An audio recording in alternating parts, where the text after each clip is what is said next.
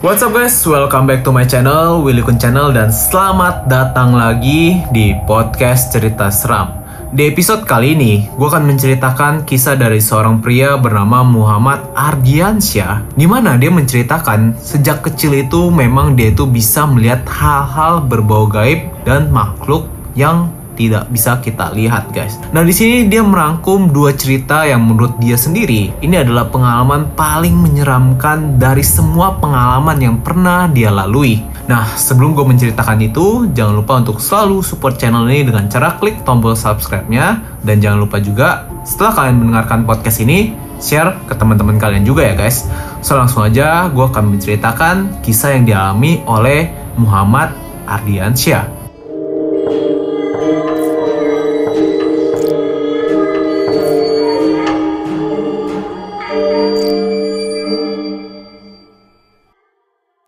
Kejadian ini telah ditulis kurang lebih satu tahun yang lalu, pada tahun 2021, dan dia menceritakan kisah masa kecilnya. Hal yang paling horor atau mengerikan dalam hidup gua. Gua ada dua hal yang mantep-mantep sedep.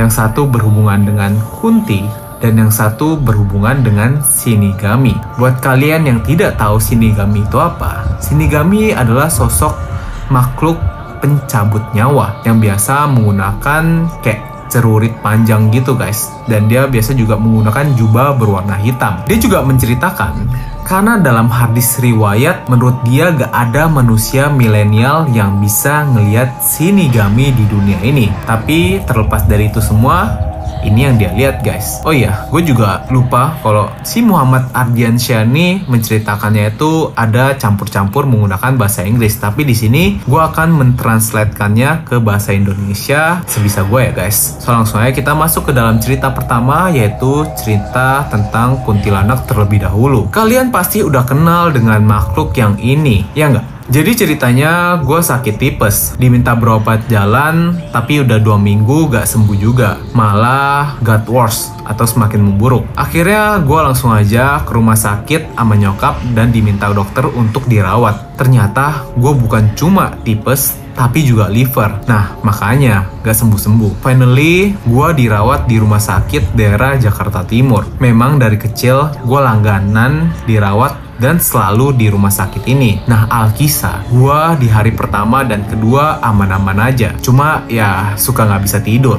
Malam suka kebangun sendiri dan pas hari ketiga, gua mengalami hal ini. Gua kebangun sekitar jam 2-an. Nah, ada suara ketawa cewek tapi berat gitu kayak Gak berhenti tuh suara. Gua kira bapak-bapak di sebelah gua yang gak bisa napas. Tapi kok arahnya dari luar jendela dan ada bayangan gitu. Nah, gue bangunin lah emak gue. Mi, oi, mami. Pas gue bangunin, suaranya ngilang. Pas gue nggak jadi bangunin, muncul lagi tuh suara. Finally, kayaknya emang some kind of kunti deh, atau seperti kuntilanak. Ya udah, gue lanjutin tidur. Eh alah, Pas subuh, kok berasa berat banget badan gua. Terus gue coba buka mata dong. Anjay, ada kunti cuy di atas badan Aing dan Aing lagi digrepe-grepe. Iya bener banget, kalian gak salah denger. Gua lagi digrepe-grepe sama kunti mesum. Rambutnya panjang, mukanya putih tapi gua gak terlalu jelas. Cuma lihat mata sama rambutnya aja yang panjang. Dia ngeraba gua dari perut sampai paha. Ini termasuk selang gua ya. Gua merem, terus langsung baca doa. Cius deh, badan gua lemes banget.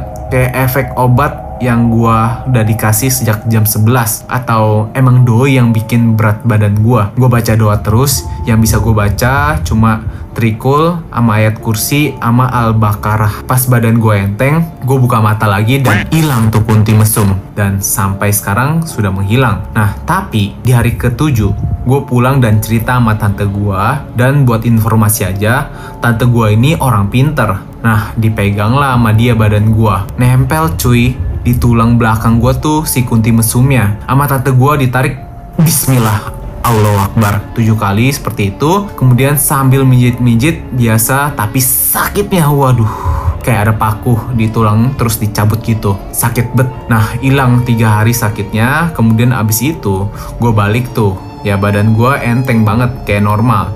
Tapi di hari ke-8, gue tidur pagi habis minum obat anjay gue kayak setengah sadar digandeng sama cewek keliling rumah sakit yang gue datengin kemarin dan gue hafal tuh lorong karena gue sering berobat di situ. Abis itu gue ngeliat keliling-keliling dia ngajak gue ke kamar yang isinya ruangan bangsal doang tanpa ada apa pun dan di situ gelap. Gue digandeng masuk ke ruangan itu sampai ujung kamar ada jendela. Terus kita berdua nembus dong jendela tersebut. Dia ngajak gue terbang dan lompat dari lantai 7 gue hafal banget tuh soalnya gue hitungin lantainya. Gue coba bangun gak bisa. Badan gue gak bisa gerak. Gue baca doa dan finally gue bisa bangun. Singkat cerita gue cerita ke ibu gue terus gue dibawa lagi ke tante gue jawaban dia si Kunti ini coba dapetin terus kamu. Dari badan gak bisa dia coba masuk lewat alam sadar. Oh my god. Memang bandel banget kuntilanaknya. Bakalan ngejer mulu katanya. Anjir lah kata gue nah gue dikasih air khusus kemudian dibacain doa dan abis sholat maghrib disuruh baca supaya doi atau sejenisnya kagak nebeng di badan gue lagi. Nah kemudian penulis juga mengatakan buat kalian yang mungkin membaca tulisannya ini atau mendengarkannya sekarang kalian bisa mutualan sama dia dia sedang mencari jodoh daripada dia digangguin sama kuntilanak ini terus. Lanjut lagi di kisah yang kedua di mana dia melihat sosok Shinigami atau sosok pencabut nyawa guys. Ini cerita serius buat anak kayak gua yang biasa lihat hantu. Gua tuh santai banget, ikhlas. Tapi kali ini benar-benar berbeda Penampakan ini muncul di tengah-tengah siang hari di tengah keramaian orang-orang yang sedang berkumpul. Jadi, gue tuh sekitar kelas 6 SD ketika kejadian ini terjadi. Lagi main sama temen-temen gue berlima, nongkrong di rumah Asep, dan ceritanya dari rumah Asep kita mau main ke rumah Mawar, panggil saja begitu ya. Yang katanya sih lagi sakit. Nah, kelar dari situ, kita mau lewat jalan tembus, lewatin lapangan dan sekitarnya yang banyak pohon rindang ternyata di situ lagi ada pertandingan bola dan ternyata rame banget cuy dan kalian tau lah orang-orang pada kayak sorak-sorakin gitu loh buat menyemangat temannya atau orang yang sedang bermain bola. Gua sama temen-temen gua lewat pinggir lapangan sambil ngerasain euforia dan berikutlah Dena yang akan memperlihatkan bagaimana suasana tersebut. Jadi di sini penulis memberikan gambaran, tengahnya itu lapangan bola besar, kemudian mereka itu melewati sisi jalan tuh. Mereka kayak membentuk huruf L dan Shinigaminya itu ada di samping pohon gede. Nah kemudian di sampingnya sebelum lewati pohon gede itu rumah temennya ada di depan pohon itu. Nah kemudian gue pas jalan di awal ngerasa aneh, ada perasaan gak enak dan gak tenang. Terus gue kan udah biasa ya, kalau begini pasti ada hantunya tuh. Jadi gue udah ngerasa kayak pirasat ini bakal ngeliat hantu nih sekarang. Gue keliling dong memperhatikan sekitar. Ya Allah, gue lihat makhluk kayak ilustrasi di atas, si penulis juga memberikan ilustrasi bagaimana penampakan Shinigami ini bentuknya, yang bersebelahan dengan pohon.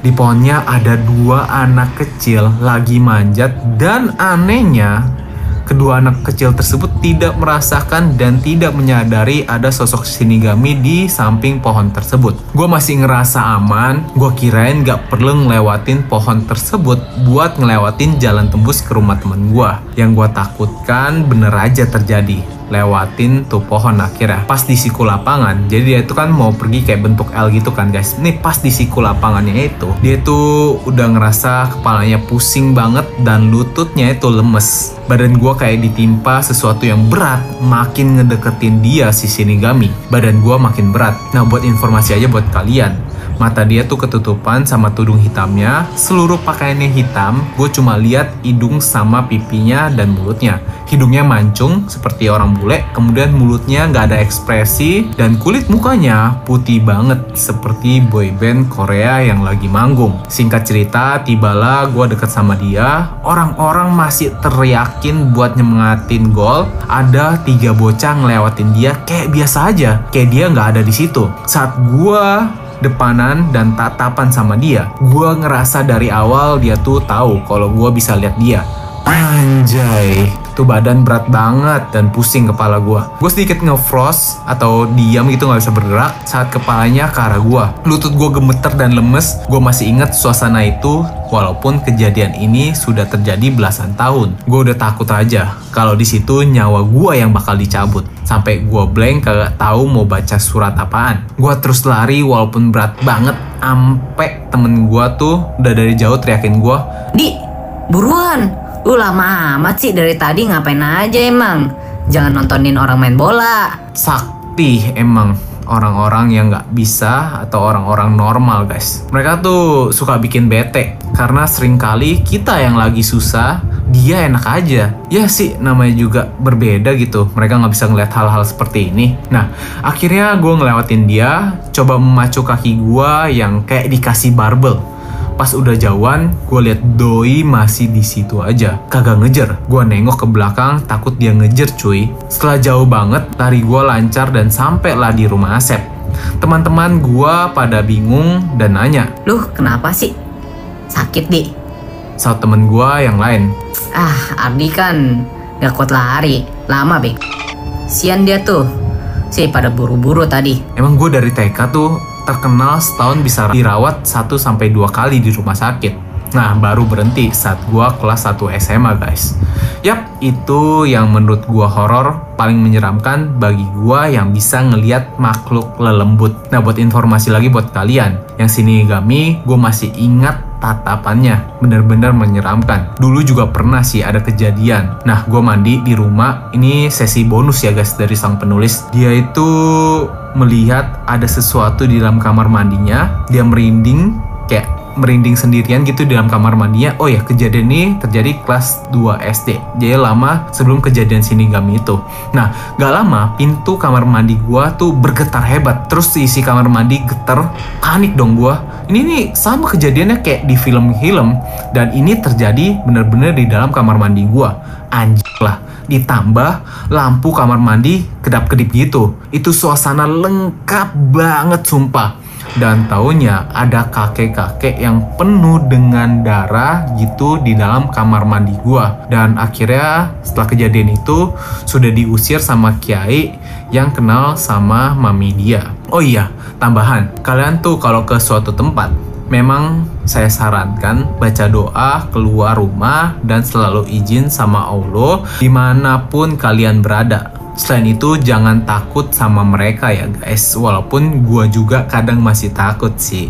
Nah tapi ingat kematian itu hanya milik Allah Dan pertolongan terbesar hanya milik Allah juga guys. Asal jadi orang baik aja deh kita. Oke guys? Nah itulah kisah yang diceritakan oleh sang penulis Muhammad Ardiansyah. Gimana menurut kalian? Kalian ada gak sih yang bisa melihat makhluk-makhluk halus seperti ini juga? Kalau kalian ada cerita atau pengalaman seperti ini Kalian boleh banget share pengalaman kalian. Tinggal DM di Instagram gue aja di Willy Kun dan kita akan share cerita kalian di podcast cerita seram dan di channel Willy Kun guys.